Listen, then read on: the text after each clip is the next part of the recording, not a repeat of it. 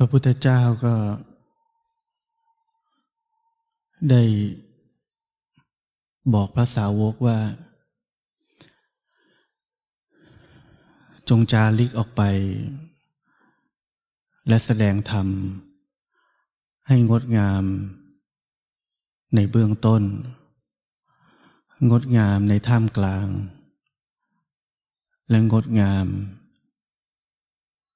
ในที่สุด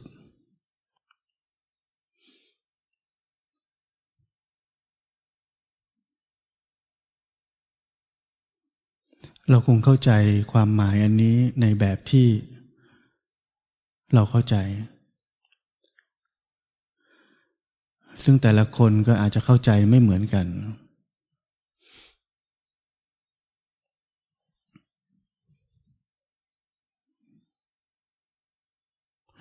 ผมนึกถึงคำสอนของหลวงปู่ดูลย์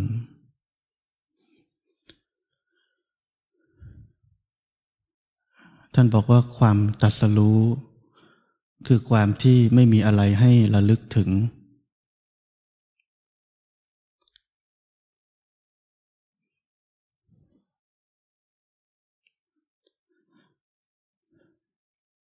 สมัยก่อนที่ผมฟังคำพูดนี้ผมเข้าใจว่านี่คือปลายทาง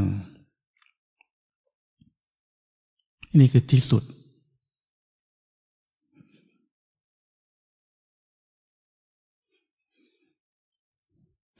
แต่ความจริงมันไม่ใช่มันไม่ใช่แค่ที่สุดมันคือเบื้องต้นและมันก็คือท่ามกลางและมันก็คือที่สุดอยู่ในตัวของมันเอง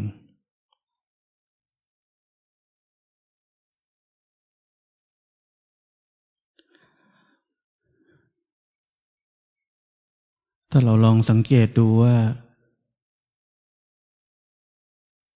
คำสอนทั้งหลายที่ใช้ในการปฏิบัติธรรมอย่างแท้จริง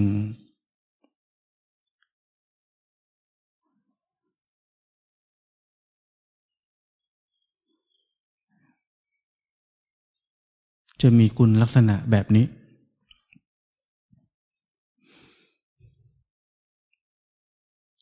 คือเริ่มที่นี่แล้วก็จบที่นี่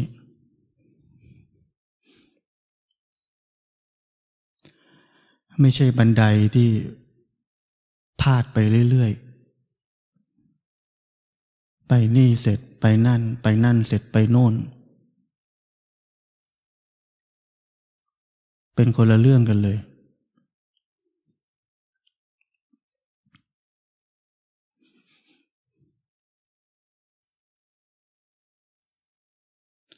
ความตรัสรู้คือความที่ไม่มีอะไรให้ระลึกถึง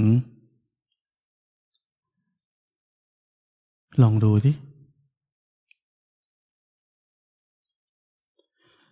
เมื่อเราระลึกถึงอะไรเข้าเราอยู่ที่ไหนเราลองคิดถึงคนสักคนหนึ่งที่เรารู้จักเราอยู่ที่ไหนตอนนี้เราอาจจะพูดว่าเราอยู่ในความคิดแต่ในอีกแง่หนึ่งคือเรากำลังอยู่ในอดีต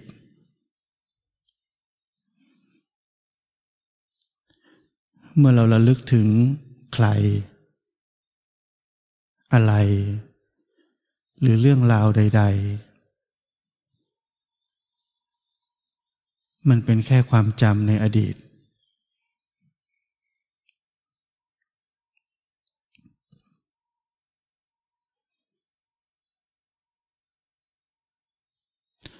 ล้วเราก็คิดถึงอนาคตจากความจำนั้นซึ่งผมบอกไปเมื่อวานนี้ว่าอนาคตนั้นก็คืออดีต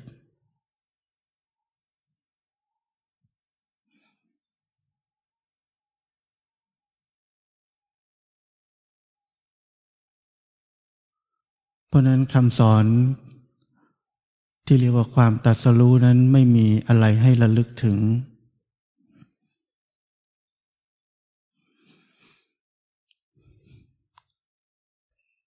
แปลเป็นอีกคำสอนหนึ่งคืออะไรปัจจุบันเหลือแค่ปัจจุบัน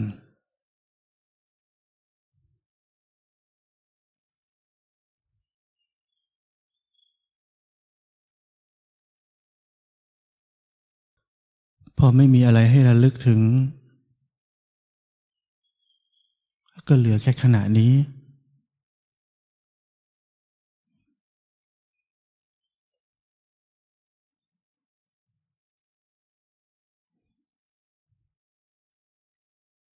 เหลือแค่ความดำรงอยู่อย่างบริสุทธิ์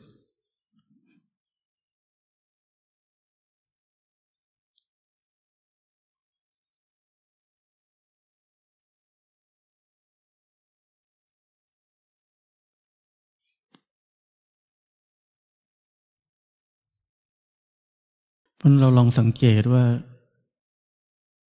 ชีวิตของเราในแต่ละวัน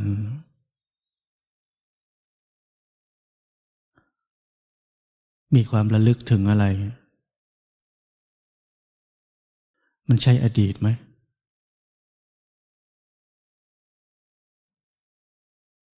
เมื่อมีความระลึกถึงอะไรเข้าเป็นอดีตไหม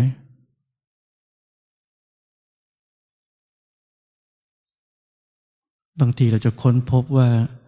ชีวิตเราอยู่ในอดีตทั้งวัน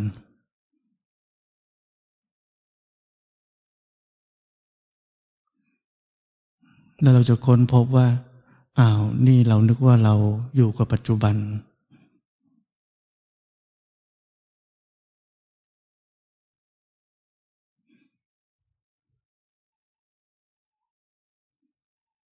นนี่เราก็รู้สึกตัวอยู่นี่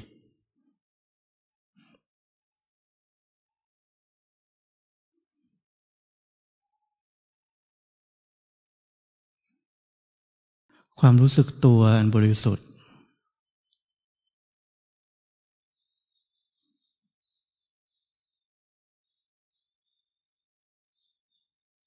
ไม่เกี่ยวข้องกับความคิด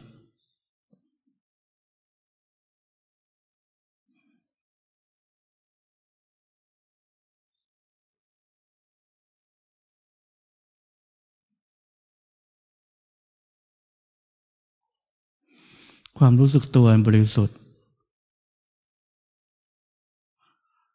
เป็นธรรมะที่งดงามในเบื้องต้นในท่ามกลางและในที่สุดเหมือนกัน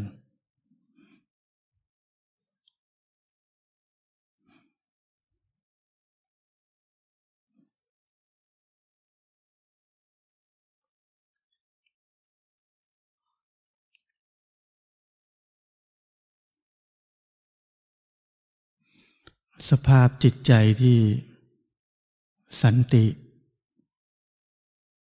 ปกติก็งดงามในเบื้องต้นในท่ามกลางและในที่สุดเหมือนกัน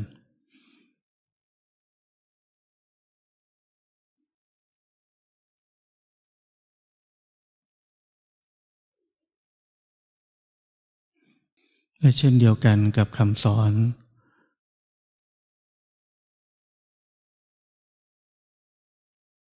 ที่ว่าเรามีหน้าที่แค่พ้นจากโลกของความคิดปรุงแต่งทั้งปวง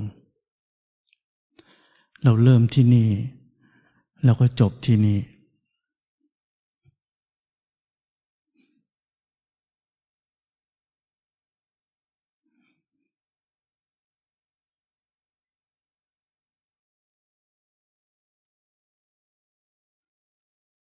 นี่คือลักษณะของภาพใหญ่ที่ผมบอกพวกเราทุกคนว่าเราต้องรู้จักโครงสร้าง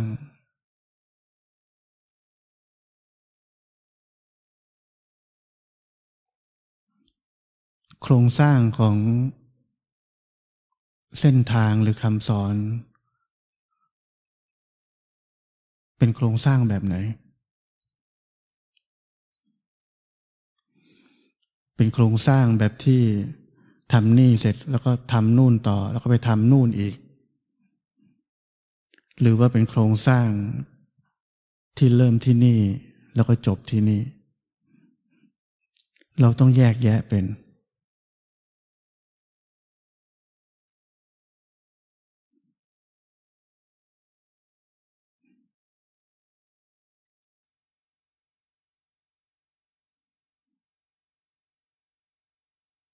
ธรรมะที่แท้จริงนั้น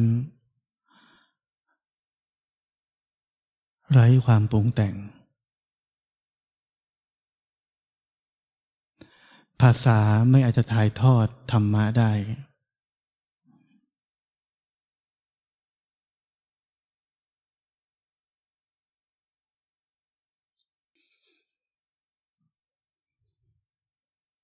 ภาษาเป็นสื่อกลางที่พร้อมจะบิดเบี้ยวไปตามความคิดของเราแต่ละคน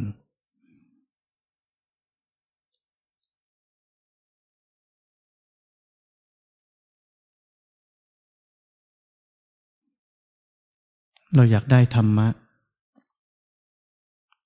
อยากเข้าถึงธรรมเราแค่เข้าถึงสภาพที่พ้นจากความปรุงแต่งทั้งปวง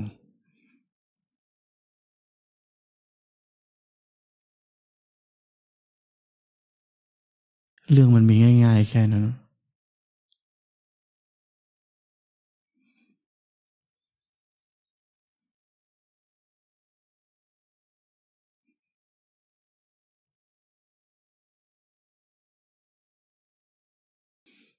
เมื่อเราเข้าถึงสภาพที่พ้นจากความปรุงแต่งทั้งปวง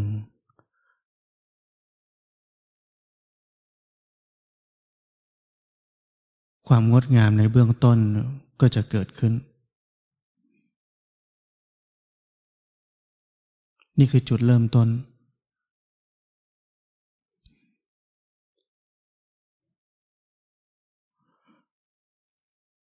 เส้นทางจะเกิดขึ้นนี่คือท่ามกลางสติสมาธิปัญญาความจริงทั้งหลายจะเปิดเผยออกมานี่คือท่ามกล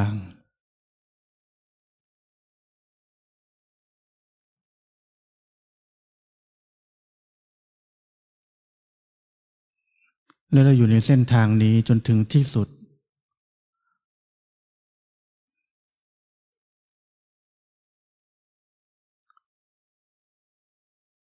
คือเข้าถึงสภาพที่ไม่มีอะไรสามารถปรุงแต่งจิตนี้ได้อี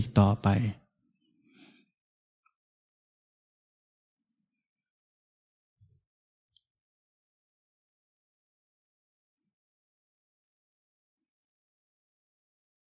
ต่อไปเรามีหน้าที่แค่อยู่ที่นี่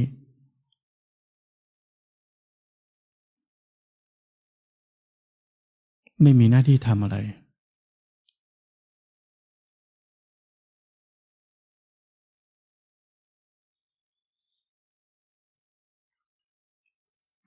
ของคู่ทั้งหลายในโลกที่เราพยายามจะมี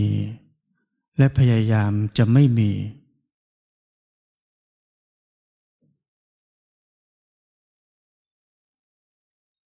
พยายามจะมีสิ่งที่ดี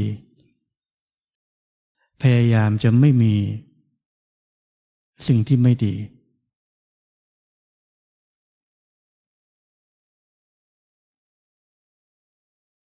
นี่คือโครงสร้างของนักปฏิบัติธรรมส่วนใหญ่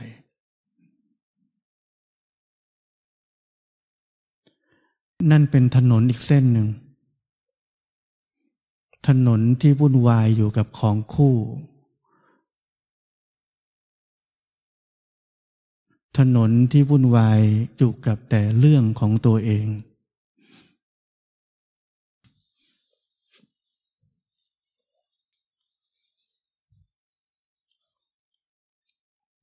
ถนนเส้นนั้นอยู่คนละเส้นกับที่ผมบอกไป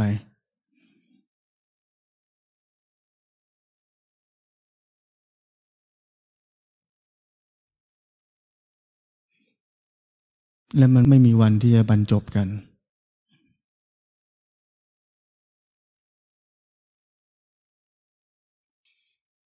เราจะได้แค่วุ่นวายต่อไปเรื่อย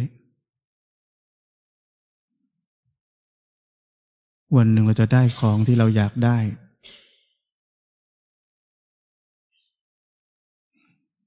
ตามเป้าหมายที่เราต้องการวันหนึ่งมันจะเสื่อมไปแล้วเราก็พยายามใหม่แล้วเราก็ได้มามีความสุขสักพักหนึ่งแล้วมันก็เสื่อมไป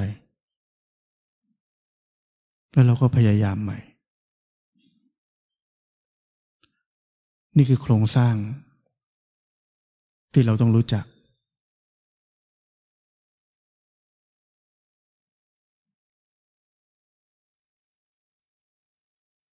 ถ้าเราไม่เห็นโครงสร้างเราก็วนอย่างนั้นแหละนึกว่ากำลังปฏิบัติธรรมอยู่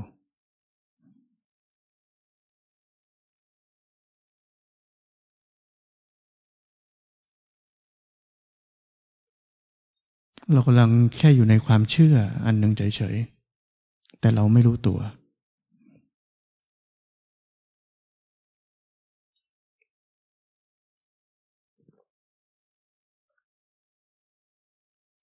ชีวิตเรามันแค่เปลี่ยนความเชื่อไปเรื่อยๆปีที่แล้วเชื่ออย่างนี้ปีนี้เชื่ออย่างนั้นปีหน้าดูที่จะเชื่ออะไรอีก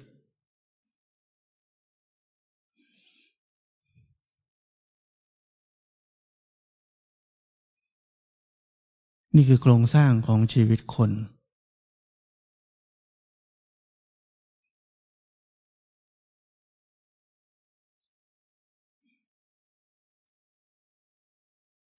ผมใช้คำพูดหลายคำที่จะประกอบกันเข้าให้เราเข้าใจชีวิตที่ถูกต้องเป็นยังไงเช่นเป็นชีวิตที่ไร้เรื่องราวไร้เรื่องราวแต่รู้เรื่อง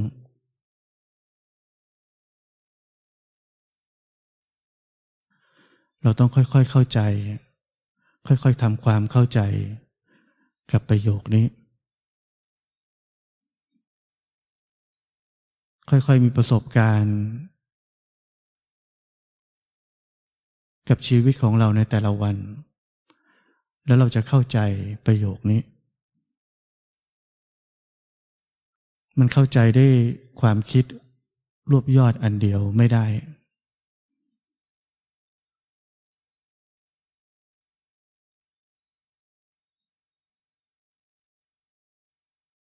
มันเป็นศิลปะ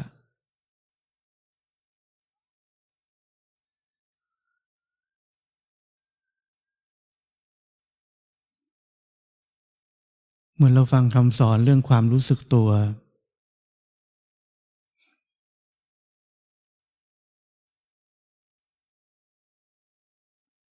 เมื่อก่อนเป็นว่าเราจะรู้สึกตัวเรารู้สึกตัวแล้วเรารู้แล้ว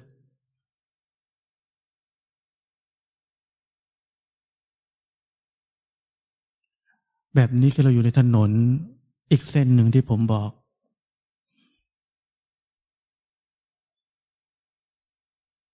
คำสอนเดียวกันนั่นแหละ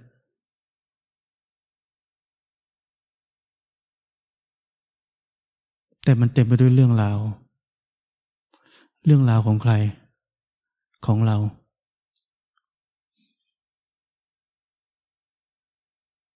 เรากำลังได้อะไรบางอย่างที่เราเชื่อว่าดีคือความรู้สึกตัว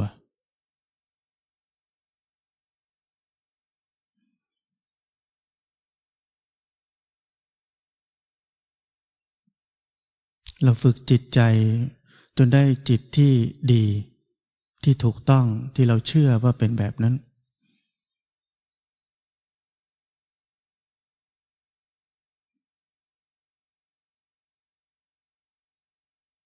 มีเราได้ แล้วพอมันไม่ดีมีเราเสียและเราจะทำให้มันดีอีกคำ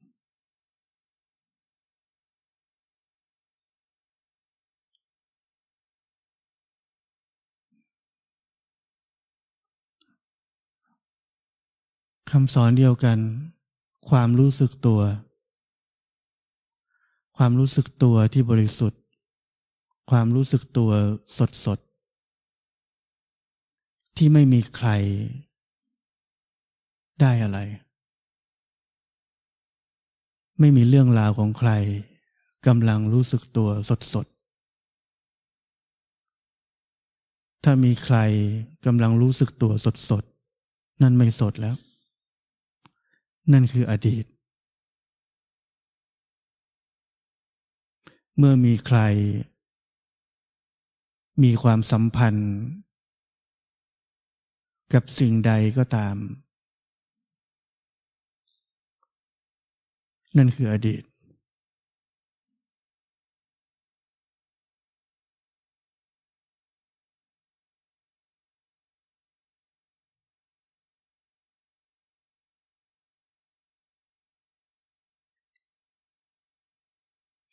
ความรู้สึกตัวสดๆนั้นไร้ความคิดปราศจากไอเดียใดๆในขณะนั้น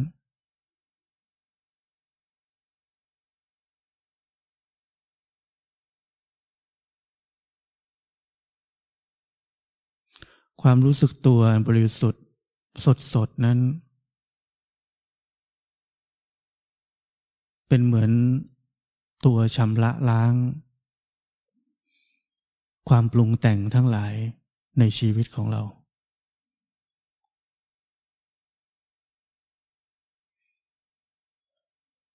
เราไม่ต้องเป็นเจ้าของมัน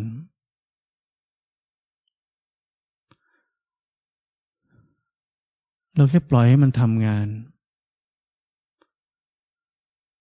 มันจะทำงานอย่างบริสุทธิ์มันจะชำระล้างความปรุงแต่งทั้งหลายที่กำลังเกิดขึ้นในชีวิตเรามันทั้งสองอย่างจะจัดการกันเอง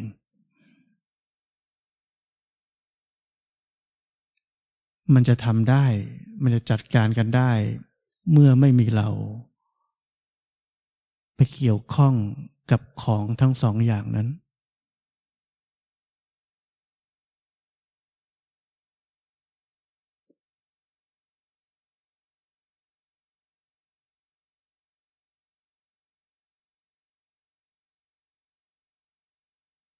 เหมือนที่ผมพูดกับเราเมื่อวานตอนบ่ายความปรุงแต่งความคิดมันก็มีของมันเราขยับมือเคลื่อนมือมันก็มีความรู้สึกตัวที่เกิดขึ้นของมันและเราไม่เกี่ยวข้องกับมันทั้งสองอย่าง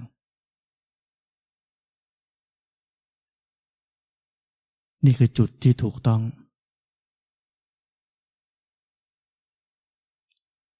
นี่คือเคล็ด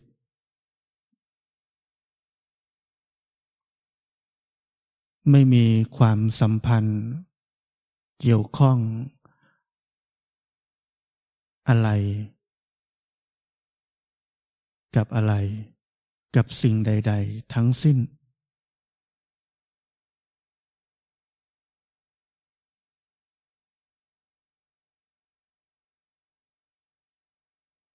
และทุกอย่างจะจัดการกันเองเ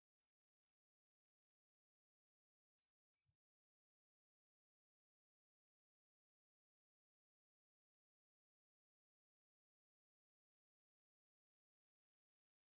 าะนั้นผมถึงได้สรุปกับพวกเราว่าหน้าที่เรามันมีแค่การใช้ชีวิตใช้ชีวิตให้ถูกต้องแค่นั้น แล้วอะไรอะไรมันจัดการกันเองนี่คือการปฏิบัติธรรม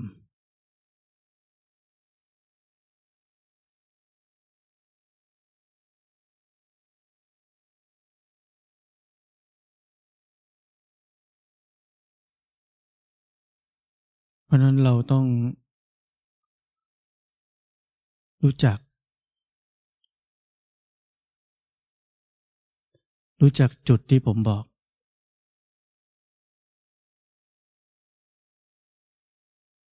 จุดที่เราไม่อยู่ที่ไหนเลย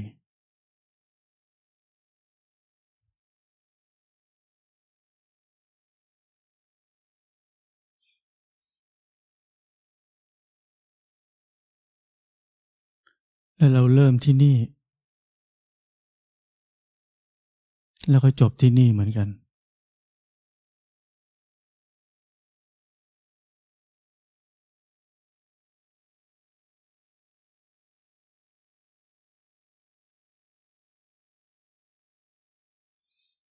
มันไปสังเกตนะว่า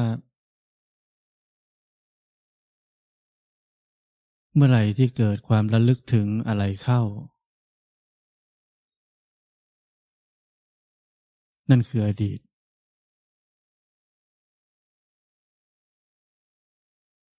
เมื่อไหร่ที่มีความสัมพันธ์กับอะไรก็ตามนั่นคืออดีต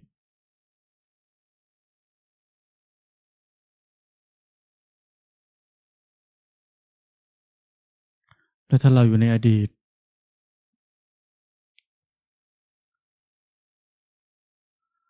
การปฏิบัติธรรมก็สิ้นสุดลง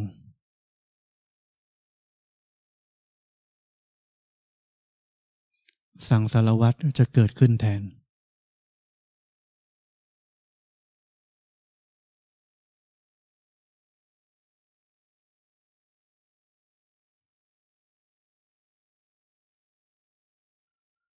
ถ้าเราไม่เข้าใจอันนี้เราจะกลายเป็นนักปฏิบัติธรรมที่อยู่ในถนนอีกเส้นหนึ่ง